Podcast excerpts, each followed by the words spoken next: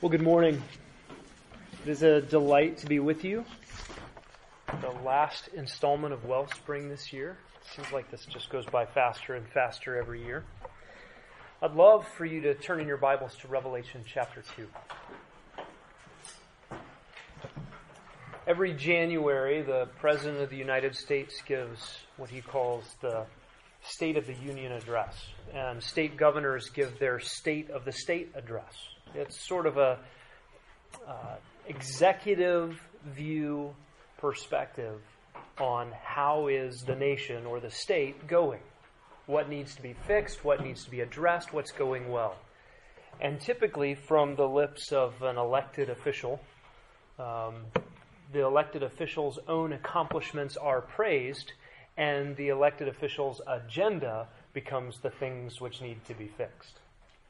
What would it be like to have an accurate assessment of the state of the union? What would it be like to have an accurate assessment of the state of the state? What would it be like to have an accurate assessment of the state of your own heart? Not from your own flawed assessment, but from one who knows you better than you know yourself, from one who sees all things perfectly, from outward behavior to inward motives. Now, what we see in the book of Revelation, specifically chapters 2 and 3, are God's divine assessment of churches. Actual, literal, historical churches that existed in the first century in what is now modern Turkey. And we call that Asia Minor. Uh, if you look in the book of Revelation, I'll give you my book of Revelation outline real briefly. And this comes from chapter 1, verse 19. There, John is seeing this vision of Jesus while he is imprisoned on the island of Patmos. Right? It's the Alcatraz of the Mediterranean world. He was in jail because he loved Jesus, and he's jailed on this island. And he gets a vision of Christ. This is probably AD 95, near the end of the first century. And he gets to see Jesus. And the command coming from heaven is this, verse 19 John, write the things which you've seen, and the things which are, and the things which will take place after these things. There's your outline for the book of Revelation. John is to record the things he has seen, that's chapter 1, vision of Christ, the things which are, that is present tense from John's perspective, that's chapters 2 and 3. Those are the letters to the seven churches. That's how we know that those seven churches are the historical seven churches in seven cities in Turkey, um, not some sort of symbolic metaphor for seven regions today or seven eras of church history or anything like that. These were actual, literal seven churches in Asia Minor. John is told, Write the things that you've seen, that is, the vision of Jesus, chapter 1. Write the things which are the present state of the churches uh, in Asia Minor. And then he says, And write the things which will take place after these things. Um, which is the rest of the book of Revelation, still yet future from the perspective of John which gives us a couple of clues. John writes in AD 95. That means the events of Revelation did not take place in AD 70. Now, that's a popular perspective. When Titus Vespasian rolled through Israel, demolished the temple, some people believe that a lot of the end times events happened there. Uh, but the very outline of this book, written after the destruction of the temple by two and a half decades, tells us that the things John writes about from chapter 6 on are still yet to come still yet to come. And his command is to write those things down. What we get to look at this morning is one of those letters to one of those churches that existed in the first century. We're going to look at Jesus' letter to the church at Ephesus. And, and no doubt what you will do as we are listening to this letter is you'll be thinking about your own heart. That's a good thing. Even though this is a letter written to a church nearly 2,000 years ago the things that are written here are for us to hear as well. And we'll see that as we go on. Let's start by reading Revelation chapter 2, verses 1 to 7, and this letter to the church at Ephesus. This is Jesus speaking. To the angel of the church in Ephesus, write The one who holds the seven stars in his right hand, the one who walks among the seven golden lampstands, says this I know your deeds and your toil and your perseverance, and that you cannot tolerate evil men, and you put to the test those who call themselves apostles, and they are not, and you found them to be false. and you have perseverance, and you have endured for my name's sake, and have not grown weary. But I have this against you, that you have left your first love. Therefore, remember from where you have fallen, and repent, and do the deeds you did at first. Or else I am coming to you, and will remove your lampstand out of its place, unless you repent. Yet this you do have, that you hate the deeds of the Nicolaitans, which I also hate. He who has an ear, let him hear what the Spirit says to the churches. To him who overcomes, I will grant to eat of the tree of life which is in the paradise of God. Let's pray together. God, as we examine this letter, would you examine us? You have been so patient, long suffering, kind. I pray that you would root out those things in our own hearts which are not pleasing to you more than anything, God. We want to love you. And we do love you. Help our lack of love. We don't always love you well. We want to. I got, oh God, we pray that you would use this letter to this church, written so long ago, uh, to do the kinds of things you'd like to do in our own hearts today. And we ask it in Jesus' name. Amen. Amen. At Ephesus, we have an interesting opportunity to see the life of a church over several decades. Not many opportunities like that in Scripture. Um, we get to see Jesus' personal assessment of that church. We know a little bit about the church at Ephesus, and I want to talk about the church at Ephesus so that we can sort of put our feet in the shoes of believers at that church. This church had a prominent founding the members and pastors of this church uh, produce a remarkable pedigree of leadership and instruction. From Priscilla and Aquila, that husband and wife team that had given their lives to making the gospel known in every city they went to, they spent time at Ephesus. Apollos was there. He was that man mighty in the scriptures, leading many to faith in Christ, who under Priscilla and Aquila grew even stronger in his understanding and proclamation of the truth. You had Paul there on his third missionary journey, 53 to 57 AD, likely stayed nearly three years at Ephesus, strengthening the church. And then Timothy was a pastor at Ephesus, and he received those two letters from Paul, 1 Timothy and 2 Timothy, letters to a pastor about how to do church, while he was pastoring at Ephesus, 65 AD, and the second letter, 67, 68 AD. It's also likely that the Apostle John himself pastored and served the church at Ephesus from 66 AD on. It's likely that he was there for some time. You know that the church at Ephesus was birthed under some manner of persecution. You can read Acts 19 and Acts 20. Uh, the sons of Sceva were there. Demetrius, the silversmith, was there. Uh, the early church, in its fledgling beginning, was, was hounded by those who were antagonistic to the gospel, even hounded by demons and satanic opposition. If we were to read the letter to the Ephesian church penned by the Apostle Paul, we would see a rich treasure trove of doctrine and truth. The first three chapters established that church in sound doctrine. In Ephesians 4:14, the church is encouraged to have discernment, uh, not to be carried away by every wind of doctrine, uh, but to be discerning about what is right and wrong. In Ephesians 4:17 they were encouraged to walk differently than the world around them. They were to be separated and different. In chapter 5 verses 6 to 11 more warnings come about compromise with the surrounding world. If we're to sum up some of those themes from the book of Ephesians, we would say that they are to have right doctrine and right behavior. First and Second Timothy also give some important instructions. In fact, I want you to turn to First Timothy and see just a few of these. Remember, this is Paul's letter to Timothy while he is pastor of this church. In First Timothy chapter 1, verse 5, Paul writes this to Timothy. The goal of our instruction is love from a pure heart and a good conscience and a sincere faith.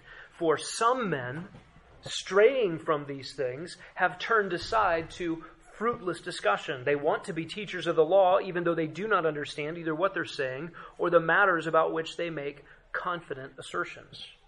There in the first chapter of 1 Timothy is a warning about false teachers embedded in the church. chapter 1, verses 18 and 19, Paul says, This command I entrust to you, Timothy, my son, in accordance with the prophecies previously made concerning you, that by them you fight the good fight, keeping faith and a good conscience, which some have rejected and suffered shipwreck in regard to their faith. Paul warns the Ephesian church not just about false teachers embedded in the church, but also about those who sacrifice their conscience and shipwreck their faith. Look at 2 Timothy chapter 4. Verse 3. Paul warns, the time will come when they will not endure sound doctrine, but wanting to have their ears tickled, they will accumulate for themselves teachers in accordance with their own desires, and will turn away their ears from the truth and will turn aside to myths in Acts chapter 20 when Paul is meeting with the Ephesian elders on the beach. He didn't get time to go all the way into Ephesus, but he met them down at the coastline and warned them wolves, false teachers from among your own number will rise up in the church, from among the number of the elders. Could you imagine what it would be like to be a Christian in the church at Ephesus?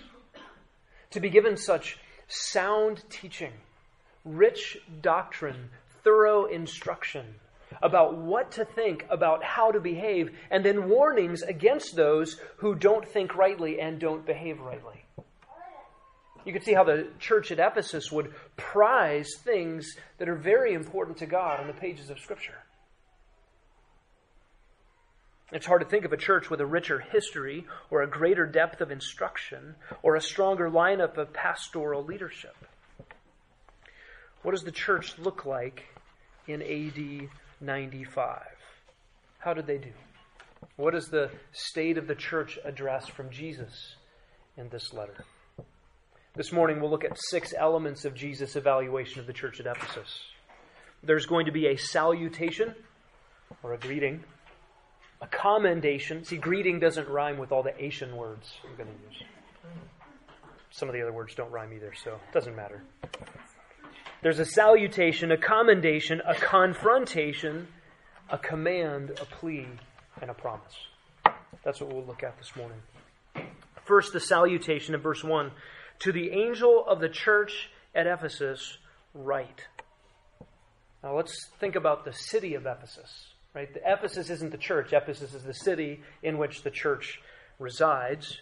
Uh, this was written some 35 years after Paul wrote Ephesians, and Ephesus had become the center of evangelism for Asia. Uh, Asia being that area of Turkey, the kind of the bridge point between the continent of Europe and what we now think of as Asia.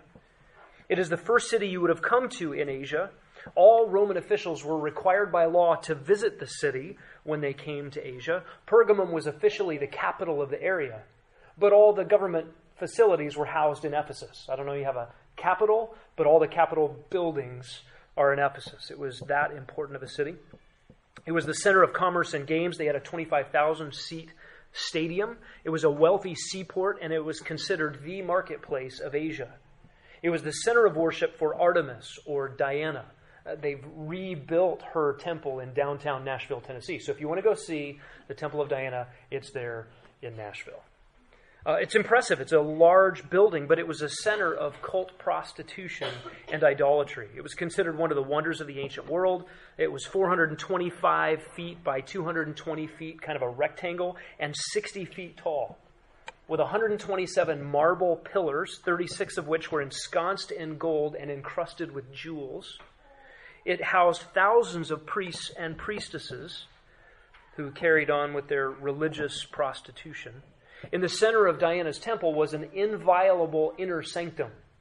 It was a refuge where the worst of the unrepentant criminals of the world, if they could only make it to Ephesus, if they could only make it to Diana's temple, if they could only make it to this great tree in the center, they would be safe, free from prosecution. No bounty hunters, no FBI agents, no Texas Rangers dared trespass Diana's inner sanctum. And so it was a refuge for unrepentant criminals. You can imagine the type of culture that Ephesus would breed, that the temple would breed. Their immorality was world renowned. In addition to the temple of Diana, they also had two temples dedicated to emperor worship, which was a cult and a religion, but one that was required. In many of the churches in Asia Minor during the late first century, you actually had to worship the emperor by burning incense to him at various times in the year and get a certificate that you had actually burned incense to the emperor, and you could not buy or trade in the marketplace without showing your certificate that you had successfully worshiped the emperor. And notice this greeting to the angel of the church in Ephesus, right? And then Jesus introduces himself the one who holds the seven stars in his right hand, the one who walks among the seven golden lampstands, says this. Each of the letters to the seven churches harkens back to the vision in chapter 1, and Jesus, in his greeting, makes reference to the vision of himself back in chapter 1. Let's read that vision in its entirety, beginning in verse 9 of chapter 1. I, John, your brother and fellow partaker in the tribulation and kingdom and perseverance which are in Jesus, was on the island called Patmos because of the word of God and the testimony of Jesus. I was in the Spirit on the Lord's day, and I heard behind me a loud voice like the sound of a trumpet saying, Write in a book what you see and send it to the seven churches to Ephesus, to Smyrna, to Pergamum, to Thyatira, to Sardis, to Philadelphia, to Laodicea. Then I turned to see the voice that was speaking with me. And having turned, I saw seven golden lampstands. And in the middle of the lampstands, I saw one like a son of man, clothed in a robe reaching to the feet, and girded across his chest with a golden sash. His head and his hair were white like white wool, like snow, and his eyes were like a flame of fire. His feet were like burnished bronze when it has been made to glow in a furnace, and his voice was like the sound of many waters. In his right hand he held seven stars, and out of his mouth came a sharp two edged sword, and his face was like the sun shining in its strength. When I saw him, I fell at his feet like a dead man. And he placed his right hand on me, saying, Do not be afraid. I am the first and the last and the living one. And I was dead, and behold, I am alive forevermore. And I have the keys of death and of Hades. Therefore, write the things which you've seen, the things which are, and the things which will take place after these things. As for the mystery of the seven stars which you saw in my right hand, and the seven golden lampstands, the seven stars are the angels of the seven churches, and the seven lampstands are the seven churches. there's the vision of Christ from chapter 1. You think, wait, isn't John the apostle that leaned against Jesus and even uh, leaned on his chest during that Last Supper? Wouldn't he recognize this one? Yes, same John. And here he sees Jesus unveiled, uncloaked, and he falls down as a dead man. The disciple whom Jesus loved on his face. Jesus comforts him and commends him, commissions him to write. What does the vision in chapter 1 uh, bring forward to this letter to the church at Ephesus? Well, Jesus refers to himself as the one who holds the seven stars, the one who walks among the seven golden lampstands.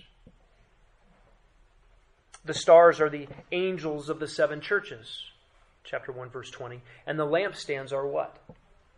The churches. The churches. Jesus walking amongst the lampstands and holding on to the angels that have some relationship to these churches is an indication that these churches are owned by Christ. He, he possesses the churches, He gives sovereign care to the churches. His walking amongst the lampstands is a picture of Christ's presence among the churches. He inspects them, He knows what takes place in His churches. And it indicates His ability to remove the lampstand. Jesus is present and sovereign and concerned in and among his churches. And fundamentally, what is a lampstand for? What does it do? Yeah, it's kind of a technical Greek word that means a stand for a lamp. And it's a lampstand. In other words, the lampstand is not the light. What's the light? Jesus is the light what is to be displayed on a lampstand, the lamp itself. Unnamed here, but it is Christ that is to be on display. These are his lampstands, and he is the light that the lampstands are to house and to display. That's the mission of the church.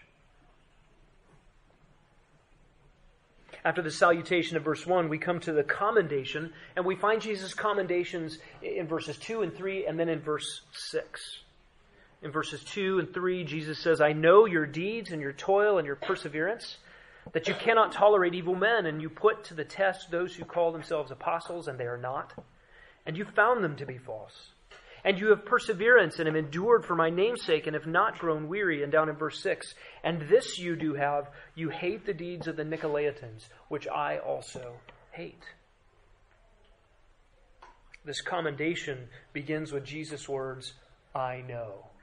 I know. Now that's convicting and comforting.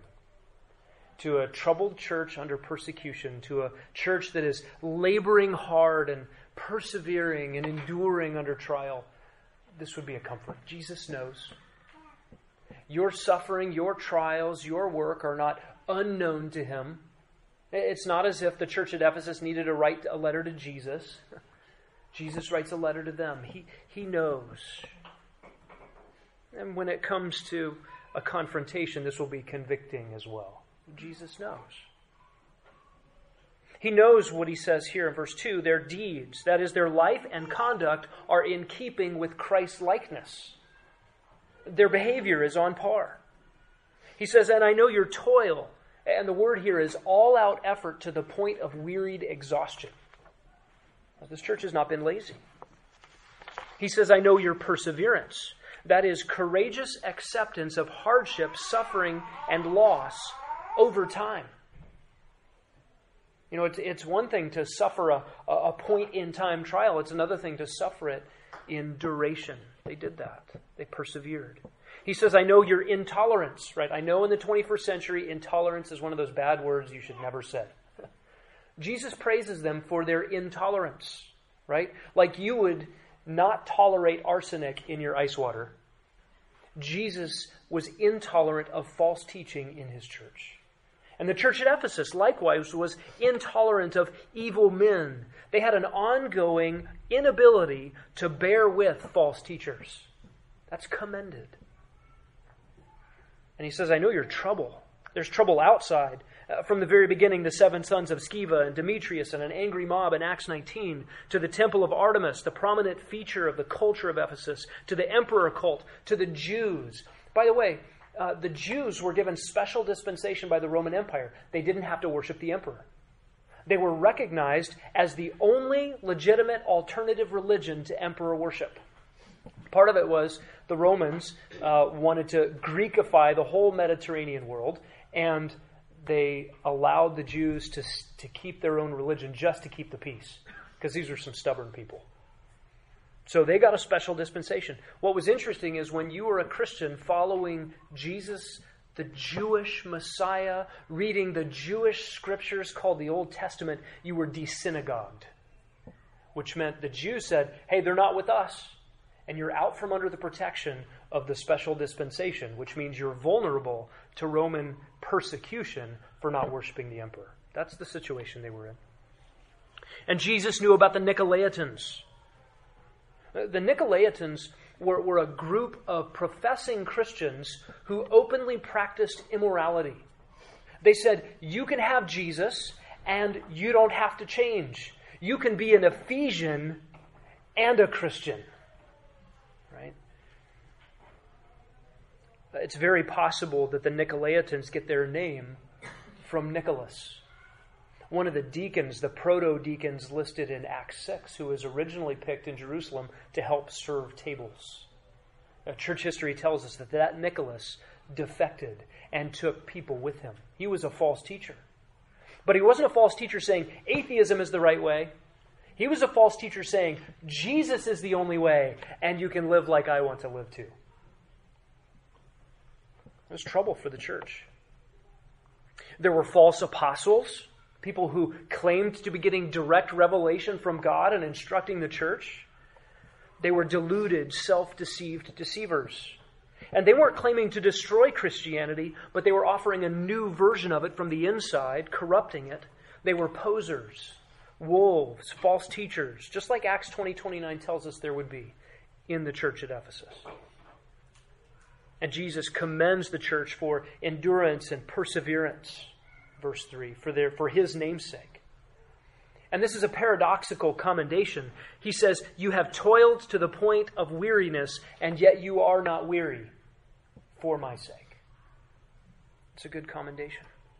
They ran out the false teachers. They persevered under trial. They worked and they worked and they worked for Jesus' glory.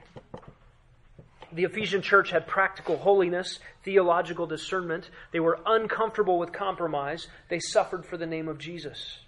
They were exhausted in their loyalty to Christ, but they were not exhausted of their loyalty to Christ. I didn't emphasize those syllables correctly. They were exhausted in their loyalty, they were not exhausted of their loyalty. They were a mature, established, tested, and seasoned body of believers. There's some cues there for us in this commendation. Right? Would, would we be commended as a church? Would, would you and I as individuals be commended? Would our homes be commended along these lines? Listen, there are movements in Christianity today that prize Jesus but wouldn't pass this test. Wouldn't be commended in these ways. They've allowed false teaching, they've tolerated false apostles. They have welcomed those, anybody who will profess the name of Christ but live however they want to live. They wouldn't pass this test. to be all about Jesus and yet undiscerning, lazy, tolerant of false teaching, compromising with the world, you wouldn't be commended.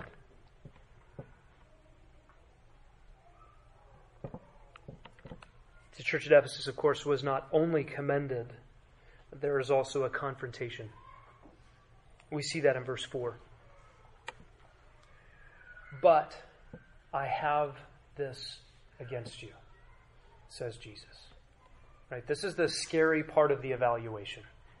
What would it be like for Jesus to step into Grace Bible Church or step into your home or step into your presence as an individual and say, I have this against you?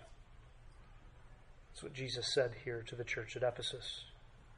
And the confrontation is simple. You have left your first love. Verse 4. You have left your first love. That's very short, but it cuts. The word for left here is the word for a definite and sad departure. It's the word used for divorce or abandonment. What is this first love? Here is just stated generally. Jesus doesn't uh, get specific here. Is this a love for God? Is this love for fellow believers? Is this a love for the lost? And, and commentators and theologians have made cases for all three of those categories. Which one is it? Um, which love is to be the first love? Well, what's interesting is the, the word here for first is not a word of first um, priority. Like, you have to love Jesus more than all these other things. That's true enough. But, or you have to love evangelism more than any other thing, or you have to love each other more than anything else. It's not a love of first priority, it's the love you had at the first. It, it, it's a temporal idea. What Jesus is referring to here is the honeymoon days of the church.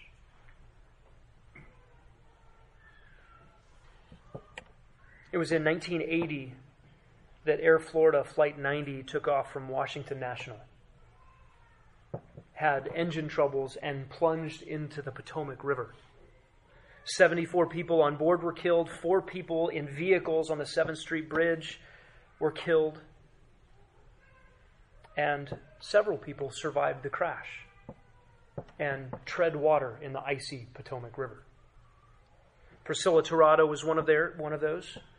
Lenny Skutnik was an assistant at the Congressional Budget Office, driving by, saw the crash, jumped out of his truck, threw off his boots, threw himself into the river, and pulled Priscilla Tirado to shore. Before Lenny jumped in, they, they threw her ropes that she couldn't grab. Her fingers were so numb that she just couldn't hold on. And so Lenny jumped in and rescued her. What would it be like to think back on those days if you were Priscilla? How would you think about Lenny Skutnik? What kind of memories would you have? What stories would you tell? Every day, wouldn't you wake up and think about those moments? You have experienced a far better rescue than Priscilla's. You were far more helpless than she was. And your rescuer is far more powerful, far more glorious, far better, and brings you much more than simply a rescue from danger. He gives you himself in all of his infinite greatness. You not only have been rescued from danger, but you've been rescued unto the, unto the greatest thing ever, the greatest person ever. Do you think about your rescue? Do you remember what it was like to feel your danger for the first time? To be aware, uh, my sin makes my Creator angry with me. And then to recognize my Creator took on flesh and went to a cross to pay for my sins in my place as my substitute, to bring me to Himself. I wasn't even looking to know Him, I didn't even know He was the infinite treasure. and He rescued me. What was it like for the Ephesian church? What were their honeymoon days like? You see, I believe that the love that Jesus had in mind here involves all three of those loves we talked about love for God, love for others, love for the lost. They all flow out of the first. What is the greatest command? Love the Lord your God. What is the second greatest? Love others as yourself. Jesus himself said that he came to seek and to save that which was lost. John 15, 12, Jesus said, This is my commandment that you love one another just as I have loved you. He tells us to love our neighbors and our enemies. If you love Jesus, you will be drawn to love what he loves. Jesus loves his bride, the church. Right? If we say we love Christ, but we don't love our brothers and sisters in Christ, that is to be deceived about our love for God. And if you love Jesus, you'll be drawn to love your neighbor. Jesus, in the parable of the Good Samaritan, helped define who our neighbor is. Right? It's everybody. Love for the brethren, love for others, they flow out of love for Christ. And if you notice your love for other people growing dim, waxing cold, it is an indication that your love for Christ has gone cold. And if you love Christ supremely, you will love his bride. If you love Christ supremely, you will not be able to help telling others about him. The best evangelists are those who can't get enough of Jesus, who just love him and overflow with affection for him.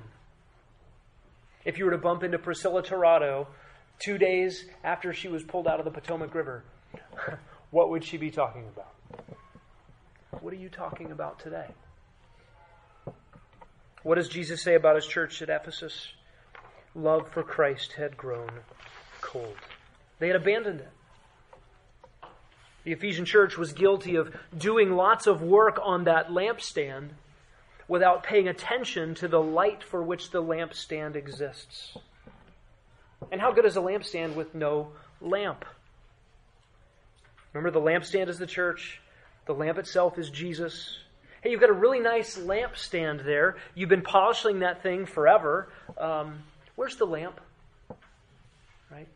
A lampstand with no lamp is nothing but a paperweight. It's a knickknack collecting dust on a shelf.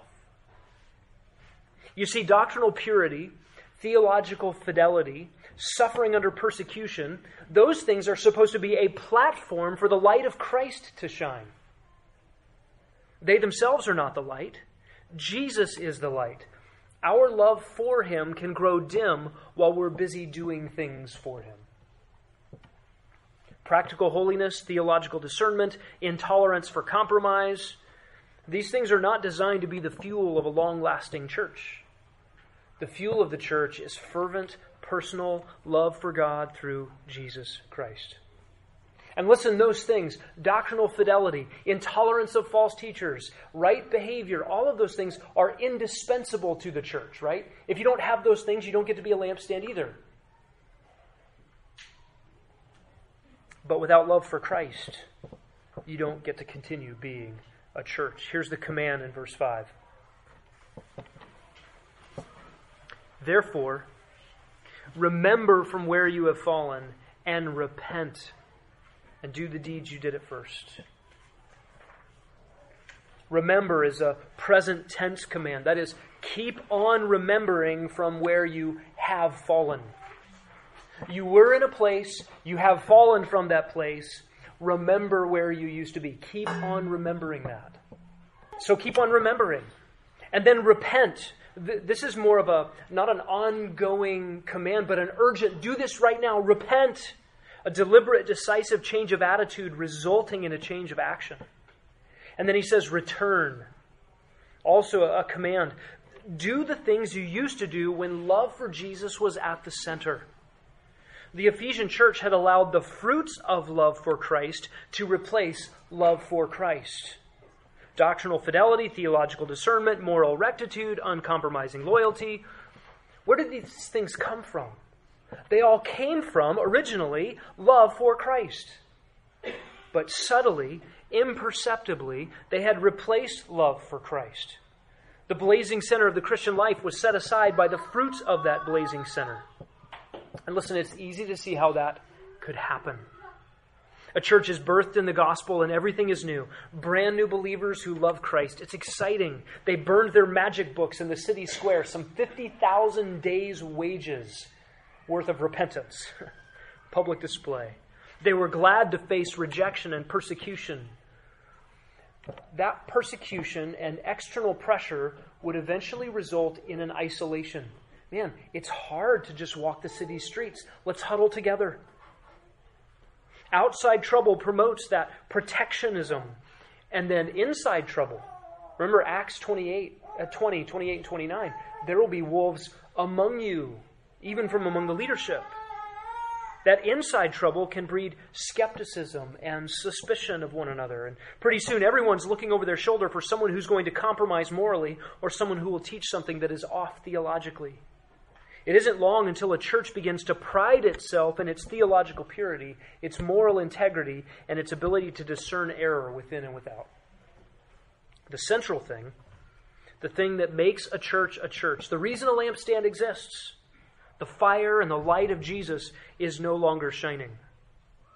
A generation has gone by since the book of Ephesians was penned, and the church at Ephesus is in danger of going out of existence. The machinery of the church is still operating. The doors are open on Sundays, sermons are preached, songs are sung, error is pointed out, sin is exposed, compromisers are run out of town. But the defining characteristic of the church, the defining characteristic of a Christian, is gone. Love has left the building. And this is no mere trifle. This is a fatal flaw. Look at Jesus' warning in verse 5. Or else I am coming to you, and I will remove your lampstand out of its place unless you repent. This is not a reference to Jesus' final return, or else I'm coming. Well, of course Jesus is coming. That's not an or else. This is an immediate personal correct, corrective to be made by Jesus with the church at Ephesus. A church cannot survive merely on what it is against a church cannot define itself by what it is against. The church must be characterized by, defined by, and driven by love. Love for Christ. Love is to be the lifeblood of the church. And if it's not, then the church at Ephesus can no longer exist. To be useful to Christ, you must be inflamed with love for Christ, or you will be removed from usefulness as a lampstand. Now, hear the grace and patience and kindness of our Savior. Verse 7 a plea. A plea. An invitation. He who has an ear, let him hear what the Spirit says to the churches. That's Jesus' kind way of saying, if you can hear what I'm saying, you're on my frequency, you're tuning in, listen. And those who are born of the Spirit will hear the Spirit's words here. This plea is designed to awaken the conscience of the faithful amidst the compromise of others. If you can hear what I'm saying, listen. Right? Jesus said this throughout the Gospels. He says it throughout these seven letters to the churches. And what's interesting here about this plea is it expands the application beyond AD 95 and, and a little church in a, in a wicked city in Turkey. This expands this to all believers of all ages. I love this kind of application where it's there on the page and it says, listen, this is for anybody, right? He who has ears. It's generic. Let him hear what the Spirit says. And notice, let him hear what the Spirit says to the churches, plural. He's not just saying, you at Ephesus who can hear what I'm saying, listen to what I'm saying to Ephesus. But it's, you who can hear, let him hear what the Spirit says to the churches. Read all seven letters. Let them all be a State of the Union address for your own heart. And then there's a promise. Verse 7. The one who has an ear, let him hear. To him who overcomes, I will grant to eat of the tree of life which is in the paradise of God. To him who overcomes. Nikao is that great Greek verb.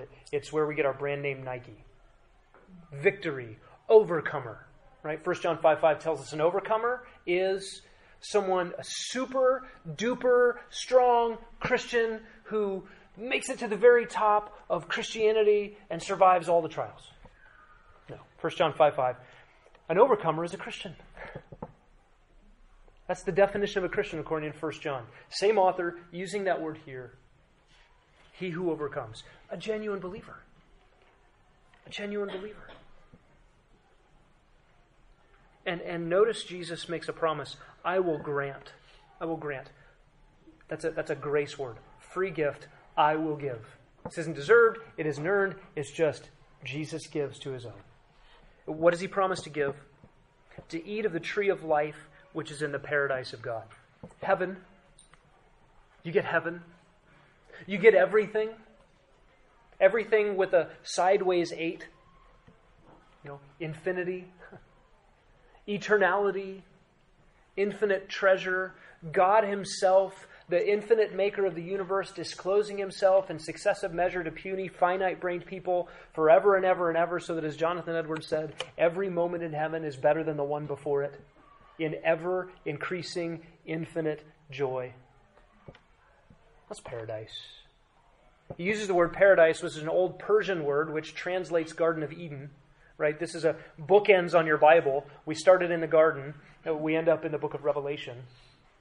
By the way, I, I, read this the other day. I think it's a great stat. The first two chapters of the Bible and the last two chapters of the Bible are the only four chapters out of 1189 in your Bible where people don't sin. Uh, ever since Genesis 3, we've been trying to figure out how to get back to Genesis 1 and 2. Um, but only God can do that, and He takes us to a better place than Genesis 1 and 2. It's the eternal state in His presence having been redeemed and rescued and have access to all that He is and all that He's designed to give us. Notice how Jesus describes heaven, and the description of heaven in each of these letters is different. But here, he says you get to eat of the tree of life which is in the paradise of God. That's an echo back to the Garden of Eden. But Jesus is doing something else too. He is picking out a, specific feature of Ephesian culture and idolatrous, immoral worship and is addressing it here. Remember that tree in the uh, temple of Diana was the asylum for unrepentant criminals. You committed crimes, you can go have safety in that tree. And, and Jesus says, No, in the paradise, the overcomer gets to have my tree, the tree of life. And, and uh, listen, am I as bad a criminal as anybody who would have sought asylum at, at Diana's temple? Yeah. Yeah. But repentance changes that. Right? You, you, you don't flee to a tree as an unrepentant criminal. You'll always be an unrepentant criminal in that tree. You, you, you flee to God through Jesus Christ, and He gives you something better um, a new name, a new nature, a blank slate, perfect righteousness declared, new creation, an opportunity in heaven never to sin again. Really, this is too good to be true for people like us, Richard Baxter said in his Saints Everlasting Rest. Plug here, my favorite book on heaven. Nobody reads that one. Um, It's a good one. How can such a rich future be the reward of so vile a life? How can such a rich future be the reward of so vile a life? It's too good to be true. It really is. And yet, it is the true future history of everyone who is in Christ. What an amazing promise. Hold on. Hold on. How did the church respond?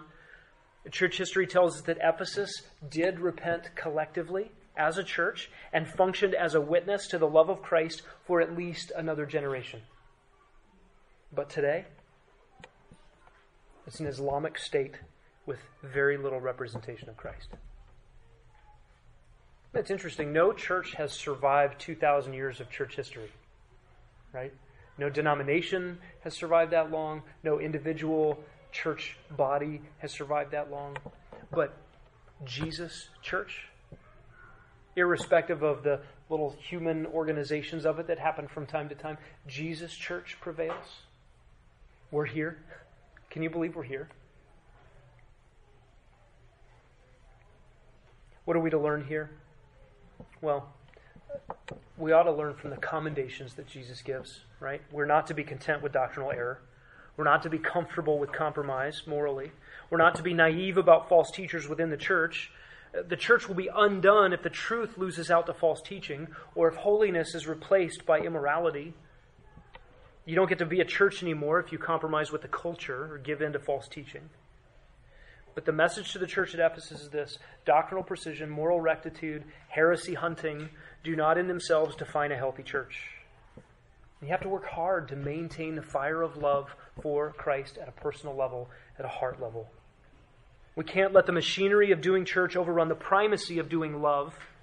Listen, it's much easier to do programs than it is to maintain fervent love for Christ, for each other, for the lost. As a church, as individuals, we must, we must continually cultivate warm, affectionate, deep, personal love for Jesus Christ, who loved us first and gave himself up for us. Joshua 23:11 So take diligent heed to yourselves to love Yahweh your God. Take heed to yourselves. That sounds familiar for you ladies who have been walking through the build disciplines, right? What is discipline number 1? You can peek at the back of your notebook. That's fine. I saw that.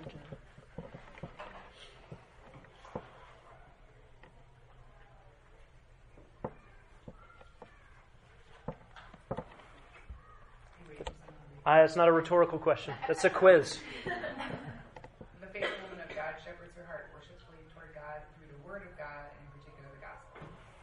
What does that look like in terms of what we just read about the evaluation of the church at Ephesus? What would it look like to shepherd your heart in light of what we just read?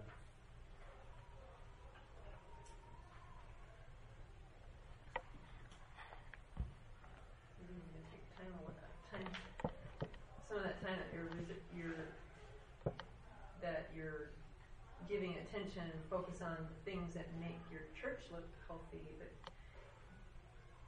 but don't forego that time spent with the Lord and cultivating that love for Mhm. Him. Yep. You lose that in your busyness. Yep, that's right. Yeah, it's the Mary Martha thing, right? You can prepare a meal and clean up the dishes out of love for Christ, but you can let those things replace love for Christ easily. Um, what are the what kinds of things do you have in your own life, in your own week, in your own schedule, in your own personal practice that help you cultivate love for Christ? Honeymoon love, like I just got saved and it's so great, kind of love. I think being very, very aware of how awful my sin is reminds me of how very, very amazing the fact is that God chose to save me. Yeah, I noticed you didn't say, so how awful my sin was. Um, God hates sin. But it is a kindness of God that we have this period of time with still residual depravity for, I think, a deeper affection and love for our Savior a deeper appreciation of what He's done for us. You know, if you think about a seasoned believer who's walked with Christ for six decades, if you ever meet one, um, ask him or her to open up. Um, you will typically find someone who says, I am the worst sinner on the planet. And you're hearing this from someone who you haven't seen them sin in 37 years, but they know their own heart. Right? I think about the thief on the cross who, oh, I'm a criminal, deserving of death. Oh, this is terrible. Jesus? Okay, great. Boom. In. Paradise. He didn't get a lot of time to meditate um, like you and I do. I mean, how grievous is it every time I sin, having known Christ? Um, and yet, there, there is a silver lining to that cloud. I'm not endorsing sinning. What I am endorsing is when you sin, rehearse the gospel. Don't lose that opportunity. What else do you do to cultivate love personally in your own heart for Christ?